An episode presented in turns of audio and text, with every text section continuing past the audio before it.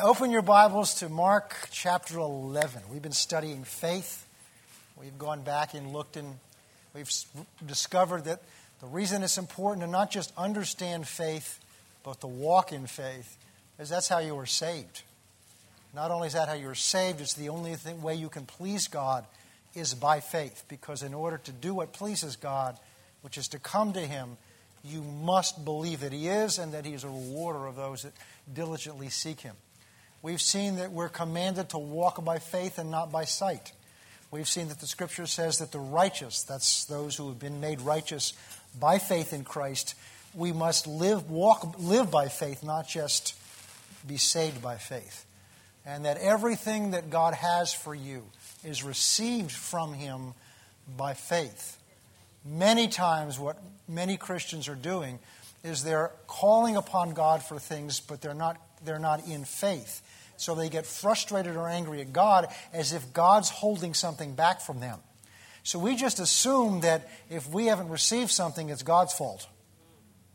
And what we've seen by studying the scriptures is that anything that's been promised to you by God, He's already delivered.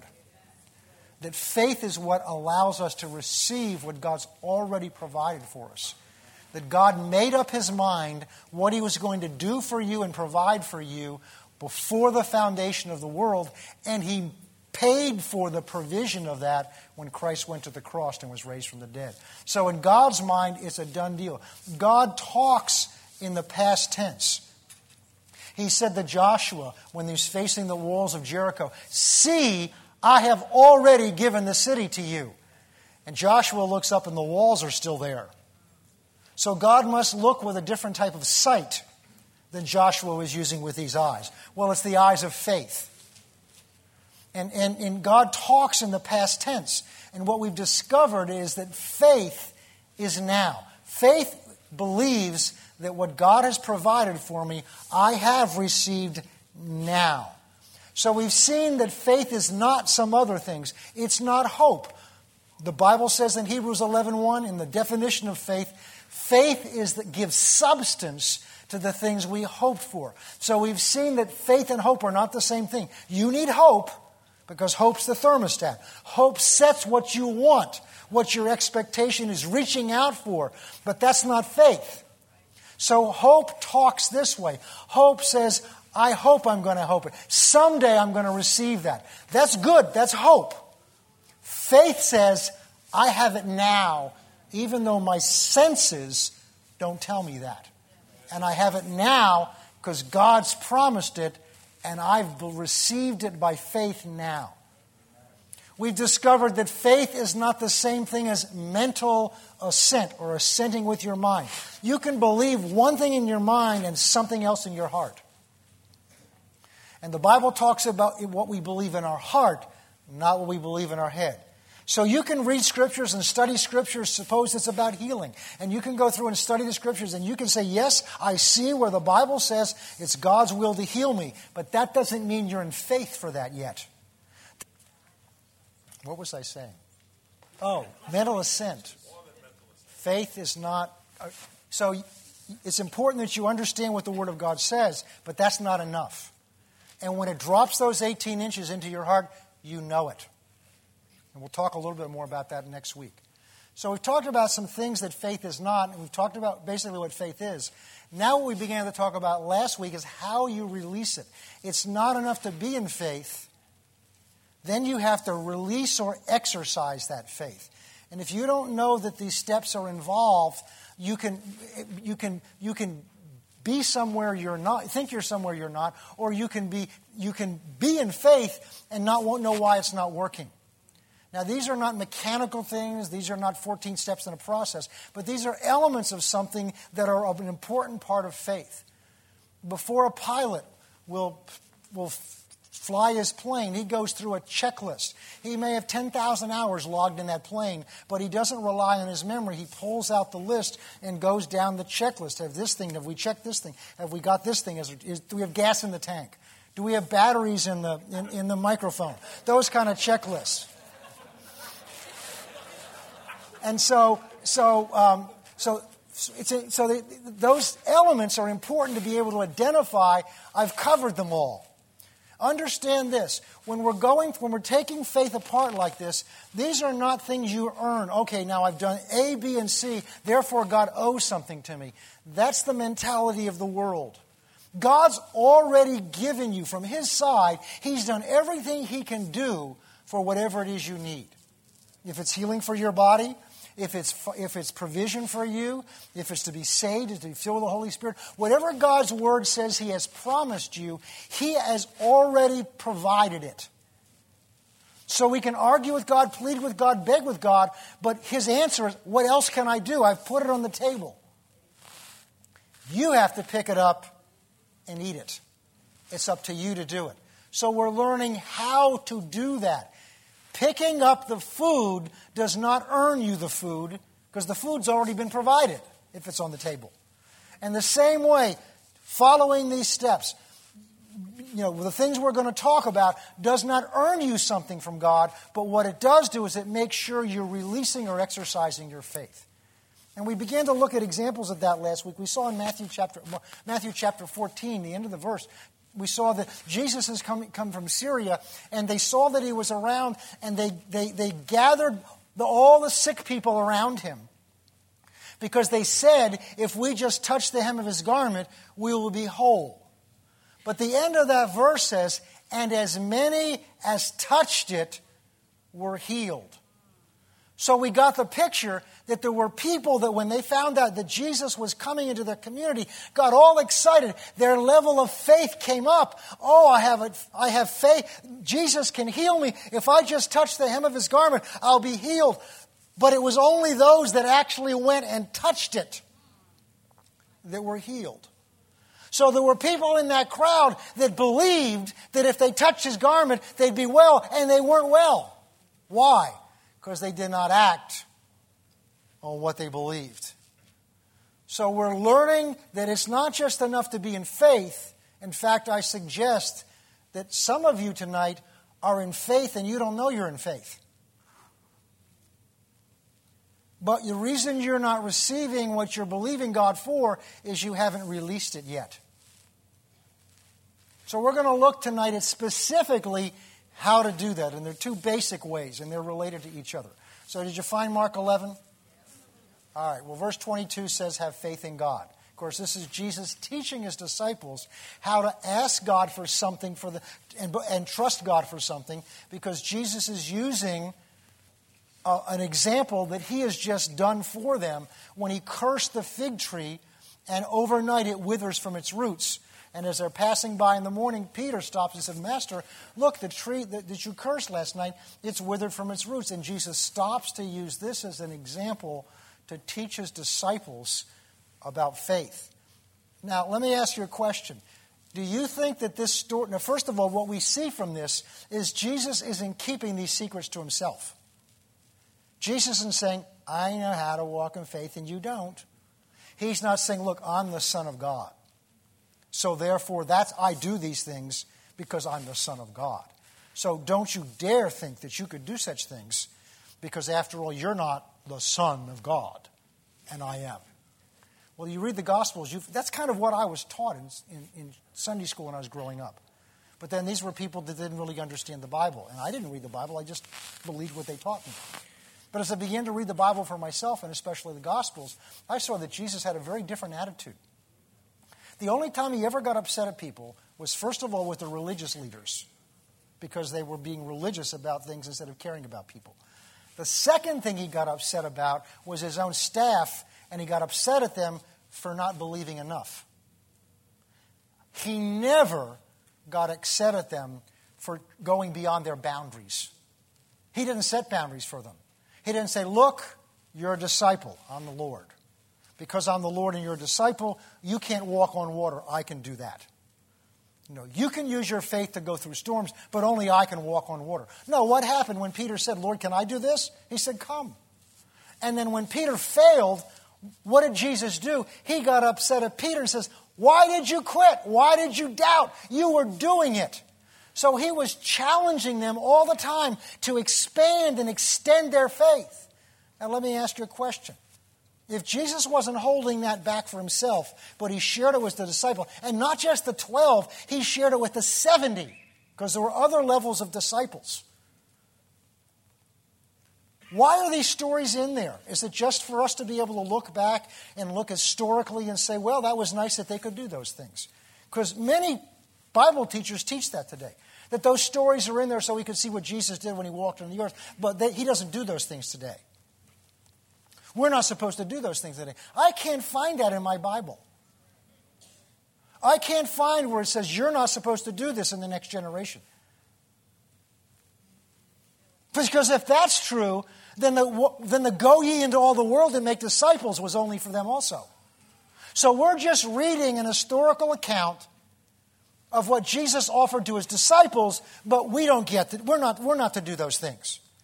If that's true, then we're not responsible to go into all the world and preach the gospel. We're not responsible to evangelize. All we're supposed to do is read the Bible and look back and say, boy, it must have been wonderful in those days. And that's really the attitude of some people today. But I can't find when I read my Bible where Jesus says we're not supposed to do those things. In fact, I read the opposite. Where he said, Because I go to the Father, I'm going to ask the Father, He's going to send the Holy Spirit. The same Spirit by which I did these things, you're now going to do them. Well, let me ask you something. When you were born again, did you receive the Holy Spirit? Have you been filled with the Spirit? And it's the same Spirit because there's only one. So he, He's given us the power to do what He did. Then I, I can't imagine He give us the power to do what He did and not authorize us to do what he did. So, this story is not just in there so that we can look and see what Jesus was able to do. This story is not just in there so we can look and see what is this, he taught his disciples to do, because we're his disciples also. The story is in the Gospels because Jesus wants to teach us how to operate by faith.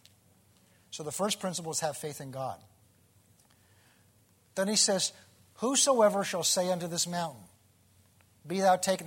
So is he using the mountain as a physical example, just as he had used the fig tree? Whosoever shall say unto this mountain, Be thou taken up and cast in the sea, and shall not doubt in his heart, but believes that what he says shall come to pass, he shall have whatsoever he saith. Now let's take that apart a little bit, because in there is the crucial key to what we're going to talk about tonight. He starts, we've talked about this before, he starts out by saying whosoever. He doesn't say disciples, does he? He doesn't say, you know, Peter and James and John and Thaddeus and Bartholomew. He says whosoever. And we talked about that a few weeks ago. So that's up to me whether I'm one of those whosoevers. It's not up to God. He's offered it to you. Whenever he says whosoever, he's offering to you the opportunity to participate in what he's doing. And so he says, Whosoever shall, whosoever shall, whosoever shall, you, it's okay to talk in church. Whosoever shall say unto this mountain, Be thou taken up and cast into the sea, and shall not doubt in his heart, not his head, his heart, and shall not doubt in his heart, but so there's something you're not supposed to do, which is to allow doubt into your heart. And that's something you're to keep out. That's one of the, one of the parts of the, of, the, of the armor of God that's listed in Ephesians chapter 6 is the shield of what? Faith. And what the shield of faith does is keeps out fiery darts. Those fiery darts are aimed at your heart, and they're dart, they're darts of doubt. Let them know. They're darts of unbelief. And you know, the first dart that was ever shot was in Genesis chapter 3. Has God said? Goes back to something we talked about Sunday morning. The first thing Satan challenged in the Garden of Eden was the Word of God, to take the Word of God out of her heart. And so here he comes with a fiery dart to get you to question God's word. Why? Because he's got to get doubt in your heart. Because if you let the doubt, that dart of doubt in your heart, it's a fiery, flaming dart. It will begin to catch, spread within your heart. Doubt will begin to spread within your heart and drive out faith in God's word. So we're not to allow doubt in our heart, but what, then we're to do so. But believes that what he hopes for would come to pass. Is that what it says? Look at your Bible. That's not what it says. What it says is very important. That believes that what he says shall come to pass. He shall have whatsoever he believes. Look at your Bible. That's not what it says. It doesn't say he'll have whatever he believes. It doesn't say he'll have whatever he's in faith for. It says you'll have whatever you said. This is an area where the church has fallen down. There was a period of time back in the 80s and in the early 90s when there was a lot of teaching in the church about confession. And then people kind of went overboard with it, and people got afraid to say the wrong things. And that's a form of bondage. But we threw the baby out with the bathwater. The Bible says a whole lot about what we talk about. In fact, Jesus said, We'll be judged by every word we speak. The words we speak are so important. And one of the ways, one of the crucial ways you release your faith is with your words. Turn with me to, to, Ephesians, to um, Romans chapter 10.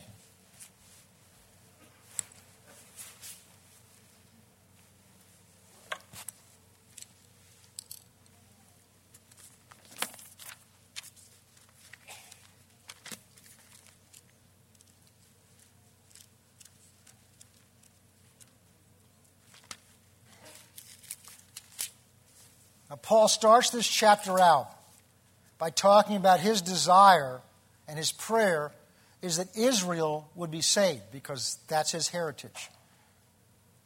In verse 2, he says, I bear witness that they have a zeal for God, a desire, a passion for God, but it's not according to knowledge. In other words, they don't have an understanding of what to do with it. For they, being ignorant of God's righteousness, or how you're made righteous in God's sight, seeking to establish their own righteousness, they've not submitted to the righteousness of God. Or what that means is they've not submitted to the method by which God imparts righteousness to us. Why? Because they're trying to earn it themselves by fulfilling the law. Verse 4 For Christ is the end or the fulfillment of the law for righteousness. Look at this to everyone who believes. For Moses writes about the righteousness which is of the law, or comes by means of the law, and says, The man who does these things shall live by them. Well, look at verse 6. But the righteousness which we receive by faith speaks this way. In other words, the attitude that we're to have by which we received our righteousness by faith talks this way. This is the way we speak in order to receive the gift of righteousness that we, is given to us by faith. You understand that the Bible teaches there's two ways you can be made righteous in God's eyes. The first, under the Old Testament, is under the law, and that requires you to obey every commandment of the law every minute of every day for every moment of your life. Well, you can't do that. And the purpose of that law was not so that anybody would do that. The purpose of the law was to prove to them, because there's just something inherent in our flesh that I want to do it myself. And the purpose of the law was, all right, you want to do it yourself, hot shot? Here's what it requires. Go at it. And the purpose was to prove to them that they couldn't do it. So that they would realize I need someone to do it for me, which was to prepare them to receive the true method of receiving righteousness, which is a gift of comes by a gift of grace that's received by faith. So when Paul's talking about the righteousness of faith here, he's talking about the righteousness that's received by having putting our faith in what Christ did for us instead of what we do for ourselves. So that's what he's talking about here. And he's saying that we receive that gift of grace by faith and we talks this way. This is the attitude with which faith talks. Do not say in your heart, who will ascend into heaven, that is to bring Christ down, or who will descend into the abyss. In other words, it's saying, who will say, because to say will bring Christ down or raise him from the dead is to say the work's not completed is to say, God, there's still something you have to. Pro- I want to be saved, so save me. do your action that's going to be required to save me. This goes back to what we began starting about. That God's already done everything He's going to do. It's finished. When Jesus hung on the cross, His last words were what? It is finished. The work's done from God's side. So Paul's saying here, don't say, God, you're still something you have to do. Save me. What we're going to see is God's already provided it. What you have to do is receive it. That's all that's left. Now, that not only applies to your salvation, it applies to everything else God has provided for you. All right.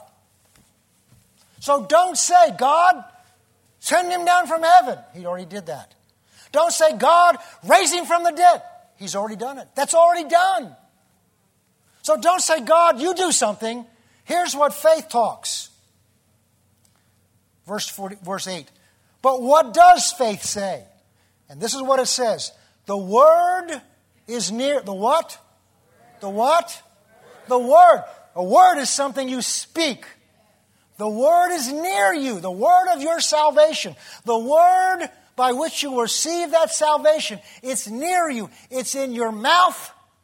It's in your mouth. The word of your salvation tonight is in your mouth. It's not in heaven, and it's not down in hell. It's in literally in your mouth tonight and in your heart. Let's go on and see what he says here. But what does it say? The word is near you. It's not in heaven, it's not in hell, it's in your own mouth and in your own heart. That is the word of faith which we preach. And this is verse 9, which we know so well. That if you will confess with your mouth, that's speaking, the Lord Jesus Christ, or Jesus as Lord of your life, and believe in your heart that God raised him from the dead, you will be saved. Why? Because your salvation was already paid for and delivered to you. All it waited was for you to open, to believe the words you heard, and then open your mouth and declare it was yours by declaring Him Lord. And the moment you believed in your heart, you already had to believe in your heart. So you can confess with your mouth all you want, but if you don't believe in your heart, it doesn't do anything. This is how you receive. So Paul's saying, your salvation was bought, paid for, delivered, and served to you 2,000 years ago before you were ever born. It was available to you the moment you could open your mouth. But God had to wait for you to come to the place where you believed in your heart and then you acted on what you believed in your heart by opening your mouth. It's not enough to believe in your heart. You have to act on what you believe in order for it to be activated.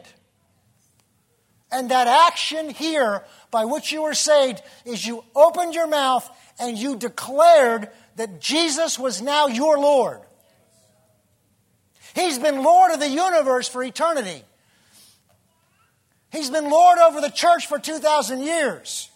But He became your Lord when you opened your mouth and received Him by your confession.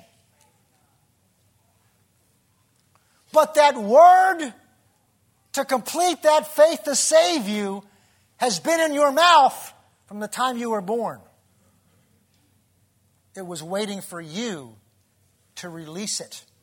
And the moment you released it, the salvation that was bought and paid for was received by you. You didn't have to do anything else. Notice it says, You shall be saved. You just believe in your heart and declare with your mouth, release it with your mouth, you shall be saved. But see, this is how God operates. You go back to the book of Genesis, you'll find in Genesis 1 and 2 that every time God created something, what did He do? He said, He said, let there be. He spoke it into existence. And then He said, let us make man in our image, like us. And then he gave man, Adam, authority and dominion on the earth. And Adam was to, Adam exercised that dominion because it says in chapter 2 that God brought all the creatures before him and God told him what the names of those creatures were. Is that what it says? That's not what it says, is it? Who named the creatures? Adam did. Because by naming them, he was exercising the authority in this earth that had been given to him. And God called them whatever name Adam gave to them. God created them, delegated to Adam the authority to name them because he delegated to Adam his authority over all this earth. And with that authority goes the authority to name. Now, those of you who've had children have gone through that process where you have to select a what? A name for that, that child. In our case, we had twins. The last children we had were twins. We had to select two names. That got interesting because we didn't know then boy or girl, boy and girl, boy, boy, girl, girl, what they were coming. And so we had two sets of two boys' names and two girls' names, and as the and they were twins, they were identical boys. So as the first one was born, they said, "What's the name?" And I said, "I didn't know how to decide which one was first. I had two names picked, but they didn't they didn't call up City Hall and ask the mayor, "What do we name these children?" Did they? They asked me and their mother because those children had been entrusted by God to us. So we had the authority to give them their names.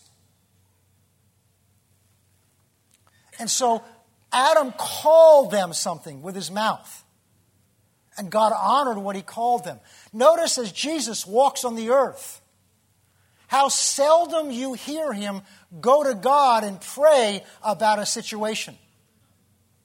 When they brought blind people to him, he didn't stop and say, Father, please heal their eyes, did he? What did he do? Sometimes he told them to go do something, but sometimes he just spoke to the eyes. John chapter 11, the powerful story when Jesus raised Lazarus from the dead. He comes over to the tomb. This man's been in the grave four days. And as his sister said, he stinketh. Because they didn't embalm him. And he he, he called, he said, Father, I'm talking out loud to you so that they know you're the one that does this. So he didn't say, Father, please raise this man from the dead. What did he do? He exercised the authority that he'd been given. Because what did they marvel at this? They marveled that such authority had been given to a man. Why? Because God backed up his words. Just as he backed up Adam's words, and Jesus said, Whatsoever things you bind on earth will be considered in heaven as if they were already bound. And whatsoever things you loose on this earth will be considered in heaven as if they had already been loosed. In other words, if you declare something, God will back your word.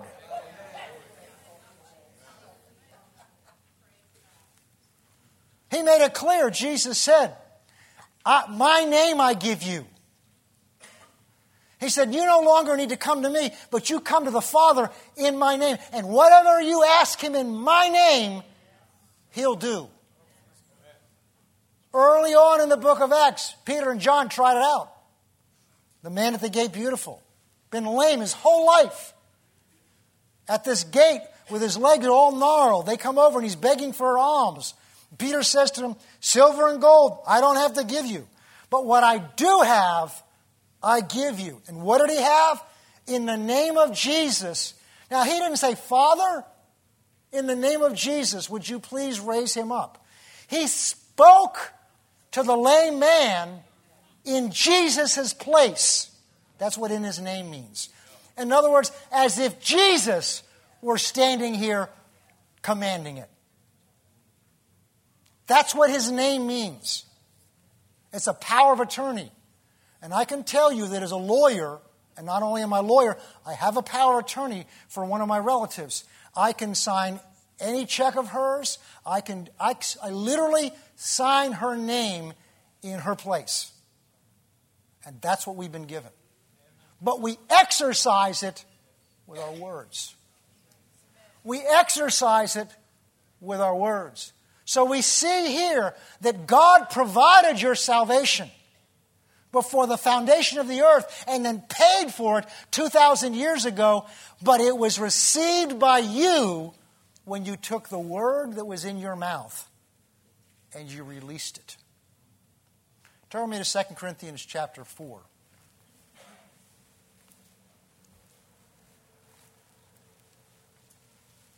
See, we get shy about this because we don't want to say things that are too bold. We don't want to sound too brassy. We don't want to be presumptuous and say things that God may not do and therefore embarrass Him. We don't want to say things, and, and, and, and when the Word of God tells us to open our mouth, now you got to believe in your heart.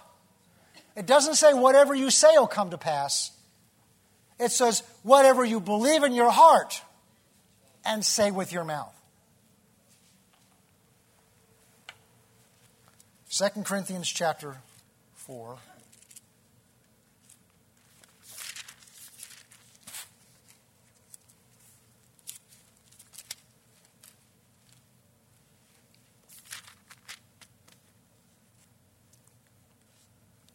Verse 13.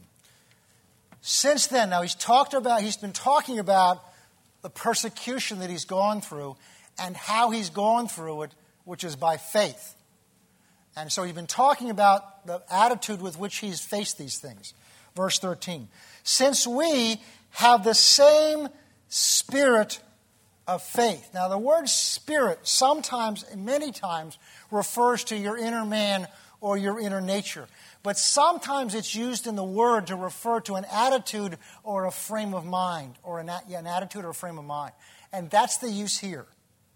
We having the same spirit or attitude which faith has. Just as we saw Paul say in Romans 10, this is how faith speaks. This is the attitude with which faith is exercised. He's saying here the same thing. Therefore, having the same spirit or attitude of faith, this is what we do. According it is written, I believed and therefore I spoke. We also believe, and therefore, as a consequence of our believing, we open our mouth and speak what we believe. Now, I want to show you an example of this, several examples. Turn with me uh, quickly to Daniel chapter 6. I, you know, we could spend weeks on this, examples of this. I want to show you one in the Old Testament and I was just kind of thumbing through some things when I came home today, just kind of resting and meditating, and I saw this and it, it, it excited me. Daniel chapter 6, of course, the story of Daniel in the lion's den. You know, the background of the story is, you know, these, these leaders, they were jealous of Dan, Daniel's favor with the king. And so they pulled out of the old records an old law that had been enacted, which is, which, which excuse me, the king had, had they gotten the king to enact, which is for 30 days that nobody can worship anybody else except the king.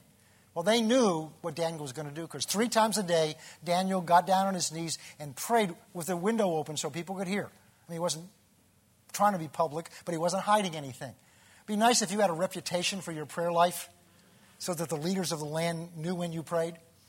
And so, of course, you know, they, he prays because he's going to pray to his God. He's not going to worship the king. So they run quickly to the king and says, we found somebody that violated the law. He says, we got to throw him in the lion's den. He said, it's Daniel. And the king regretted it, tried to wait all night, up until nighttime to try to figure some way out. There was no way out. Now look what happens. So they bring Daniel to him to throw him in the lion's den. Let's look down at verse 14. And the king, when he heard these words, was greatly displeased in himself with himself and set in his heart on Daniel to deliver him, and he labored until dawn, the going down of the sun to deliver him. Then these men approached the king and said to the king, Know, O king, that it's the law of the Medes and the Persians that no decree or statute which the king established may be changed. So the king gave command, and they brought Daniel and cast him into the den of the lions. But the king spoke, saying to Daniel, Your God, whom you serve, he will deliver you. The king is exercising faith in something, he'd seen a faith in Daniel. And he'd done everything he knew to try to get out of it, and he couldn't get out of it. So now he turns and said, All I know is you've got faith in your God. So therefore, I declare with my mouth that your God will deliver you. And he did. Now turn with me to Mark chapter 5. This is one of the greatest examples of this. And we'll be, we may not get through all this, but I want to get it started. Mark, that's in the Gospels. Mark chapter 5. starting in verse 21. Now, when Jesus crossed over again by boat to the other side, a great multitude gathered to him, and he was by the sea. And behold, one of the rulers of the synagogue came to him, Jairus by name. And when he saw him, he fell at his feet and begged him earnestly, saying, My daughter lies at the point of death. Now, look at what he says. He says, Come, lay your hands on her, that she may be healed and she will live. That's what he believed. And when he got to Jesus, what did he do? He spoke to him what he believed. He didn't say, Jesus, I hope if you come, so you can save her. Because that's not faith. He is saying, definitely, if you'll come and lay your hands on her, I'm declaring she will be made well and she will live. So he opens his mouth and declares with his mouth what he believes. Because when you declare with your mouth, you're, rep- you're, you're, you're now on the line for it. As long as we hold it in ourselves and don't declare it, we're always holding, we're hedging. Well, if it doesn't come to pass, then at least no one will know that's what I was believing which means I don't really believe it. See, when you take that step, that outward action, so that others now know what you're believing, you're on the line in their eyes. They now know what you're believing.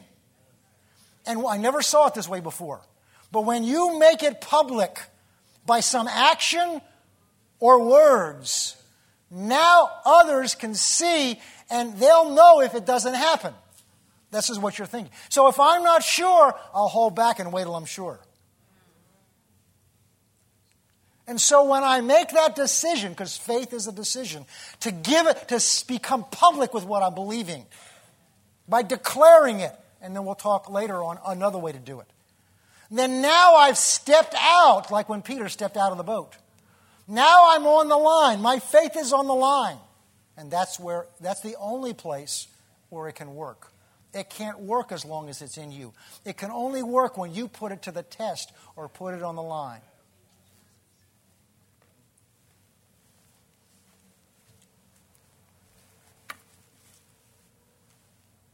This, is, this story is so rich with this. Verse 24. So Jesus went with him, and a great multitude followed him and thronged him. So they're going to Jairus' house, this huge crowd that's been with him. They're all just kind of moving off in this direction now. Now, a certain woman who had a flow of blood for 12 years and had suffered many things at many physicians spent all that she had and was no better but rather go worse. In other words, she was in a hopeless situation. She was broken. She was hurting. When she heard about Jesus, she came behind him in the crowd and touched his garment. We'll talk about that later on. For she said, if I only may touch his clothes, I shall be made well. And immediately the fountain or flow of her blood was dried up, and she felt in her body that she was healed of the affliction. So the order was this she believed ahead of time that if I can touch his garment, I'll be whole. Then, now believing, she exercised her faith, first of all, by saying, if I just touch his garment, I shall be made whole. Then the third thing she had to do, she had to believe it, then she had to say it, now she had to act on what she said. And it wasn't easy. Because this woman was weakened undoubtedly by 12 years of a flow of blood. Not only that, she was out there at tremendous risk. It was illegal in that society for a woman to be in public unaccompanied. It was illegal for a woman to be in public, period, with an issue of blood. And it was even more illegal for a woman to touch a holy man. She has to fight her way through that crowd. So it's not like he's passing by and she goes, boop, like that. She works to get at him. When you begin to exercise your faith, you may find obstacles. There may be risks involved.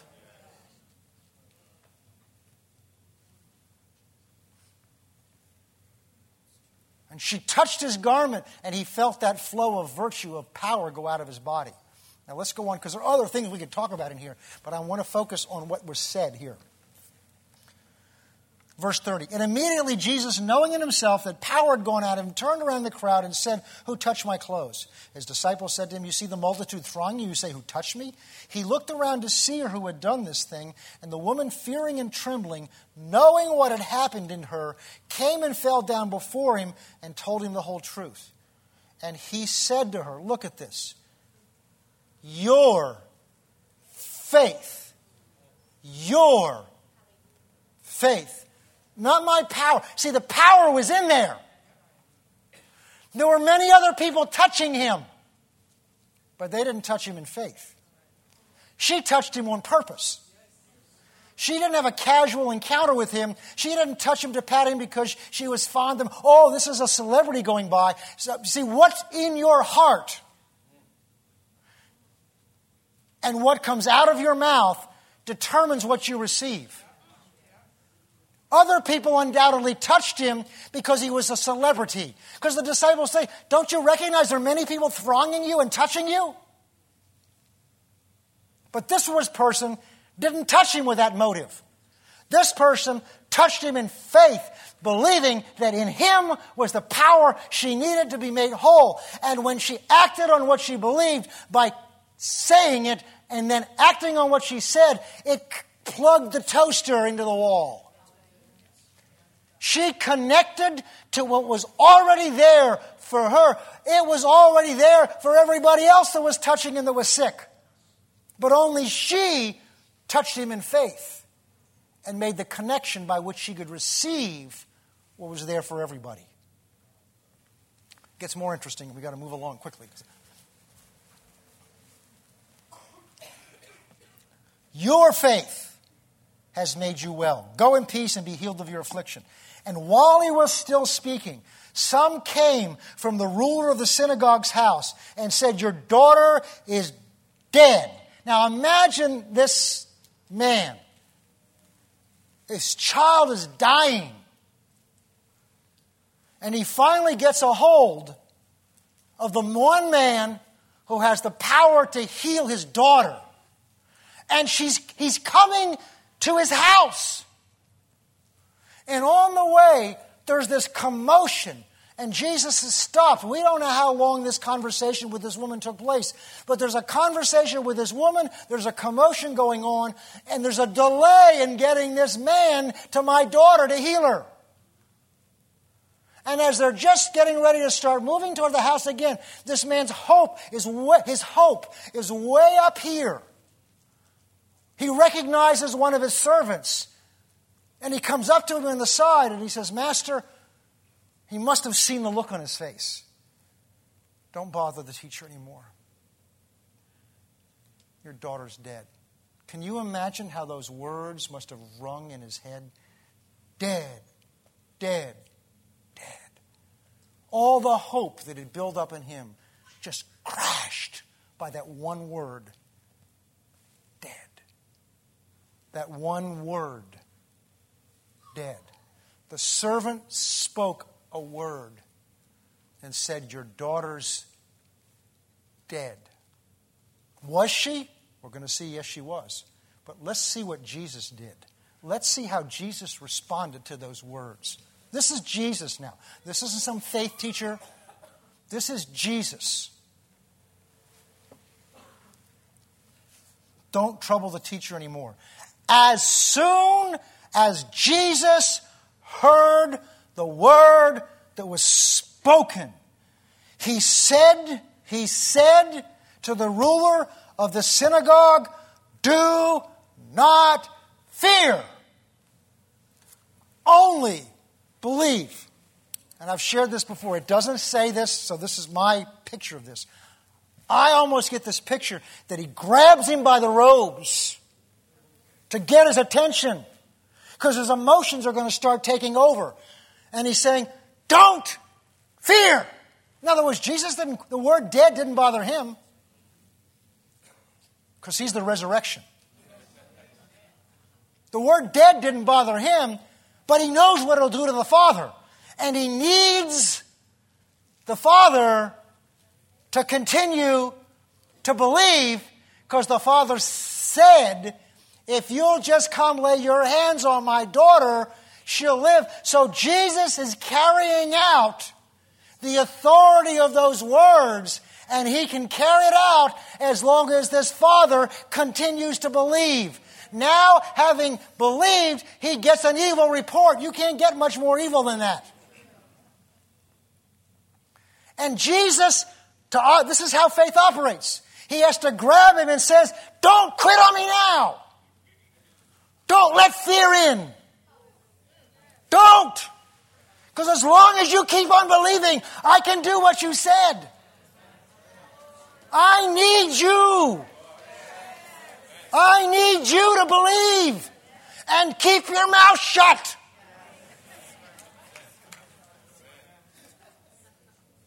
Now, the other thing he does here that's interesting.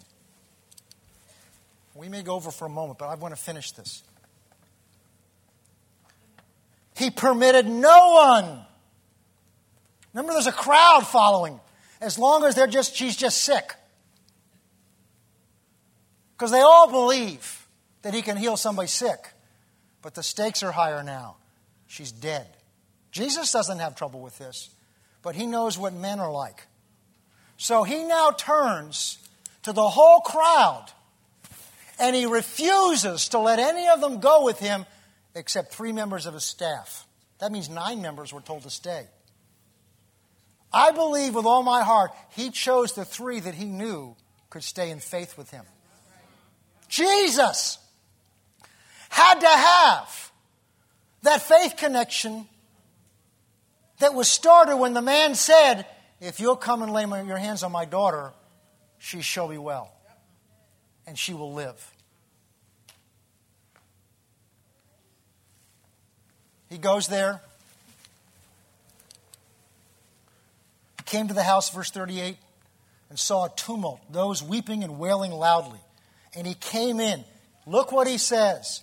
He said, Why are you making this commotion and weep? The child is not dead, but sleeping. Was she dead? Yes. But he's saying, he refuses to say she's dead. He's not denying reality, he's making a declaration of his faith. Jesus is. And he kicked them all out in one of the other accounts. He kicks them all. Imagine walking into a funeral and kicking all the mourners. Of course, in those days, they were professional mourners. They were paid to do this. I've met some that I think could have been professionals.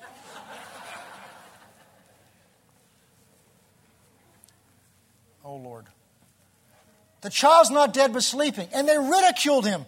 But when he put them all outside, he threw them all out. He took the father and the mother and child and those who were with him and entered where the child was lying. Took the child by the hand and said, Talitha cumi, which means, Little girl, I say to you, arise. And immediately the girl rose, for she was 12 years of age. I want to end with a story. Good friend of ours, minister, had been here before, went home to be with the Lord at the end of last year. Told me this story. In fact, I think he may have told it here years ago. And I saw him a year or so ago, and I verified this story with him. He had a friend that had been raised uh, in a denomination that did not particularly believe in healing. And he got filled with the Holy Spirit. He's a pastor. Got filled with the Holy Spirit got a hold of the word of faith and began to, to, to, to, to believe that God would heal. And he had a daughter that was married and got the wonderful news one day that her daughter, his daughter was pregnant and about to have a child. And when uh, the day came, the father lived like four or five hours away. Um, uh, he got a call that the baby had been born, but he, she said, Dad, there's a problem. He's had a serious birth defect in his brain. I don't remember what the details were, but the doctors don't give him very long to live. And the father said, I'll be right there. He rushed over, about four hours it took to get there. He walks into the intensive care unit, the natal intensive care unit. He walks up to this child, and it's at night, and all the people, you know, then he, uh, he goes in by himself. And he just, because he can't stay long. And he looks down, he said, God, this is my grandchild. And he said, In the name of Jesus, I declare that this child will live and not die. And he walked out because he couldn't stay any longer. His daughter didn't believe what he believed. And of course, she's afraid and she's concerned. This is her first child, and just weeping and just you know, so upset. She said, Dad, you know, please, said, the child will live and not die. And she doesn't understand that. And he went, had to go back home. And so there's a long story, but what happened is, is the child, you know, he hung on for a couple of days, and, and they told, the, uh, she would call and say, you know, Daddy's not doing well. He said, I said that baby will live and not die. And he got a little better for a while. They gave a little hope, and then, then it took, began to turn worse. And about two weeks later, he gets a call, and she said, Dad, they just called me in. He's got you know, minutes to live. I, I know I, I, appreciate what you were trying to do, but you know, it's, it's over with. And, and you know, this is going on for two weeks, and every time you get a call, he'd say, this, the baby will live and not die and he's getting, he's getting, he's got his own emotions, but he's got to control what he says. The baby will live. He said, I said the baby will live and not die. And everything's going worse. Every time he says it, it gets worse. And this time he's told it's over. You know, they're just a, a, little while to live, you know. And he said with uh, the story was he spoke through clenched teeth. I said every passion in him that baby will live and not die. I mean, all the emotion of a grandfather, you know, uh, with all the thoughts may have going through, but he wouldn't let go of that confession. And the mother said, Well, he made it through the night. Um, she walked home. What she did is she went home. They said, You need to go home and get a rest. We'll call you if anything quickly changes. She walks home, walks into her kitchen, goes into her bedroom. This is a woman that did not believe in spiritual things. She was saved, but she just believed she, she said there was a man standing in my bedroom and his head was partway through the ceiling, glowing. He looked down and he says, The baby will live and not die, and disappears. That night, the baby survived the night, made it through the next day, began to recover a little bit, began to get a little stronger. And when I first heard this story, probably 15 years ago, he was seven years old. He was a healthy, normal young man. And what I confirmed last year when I saw this friend of ours, he's still alive and doing well.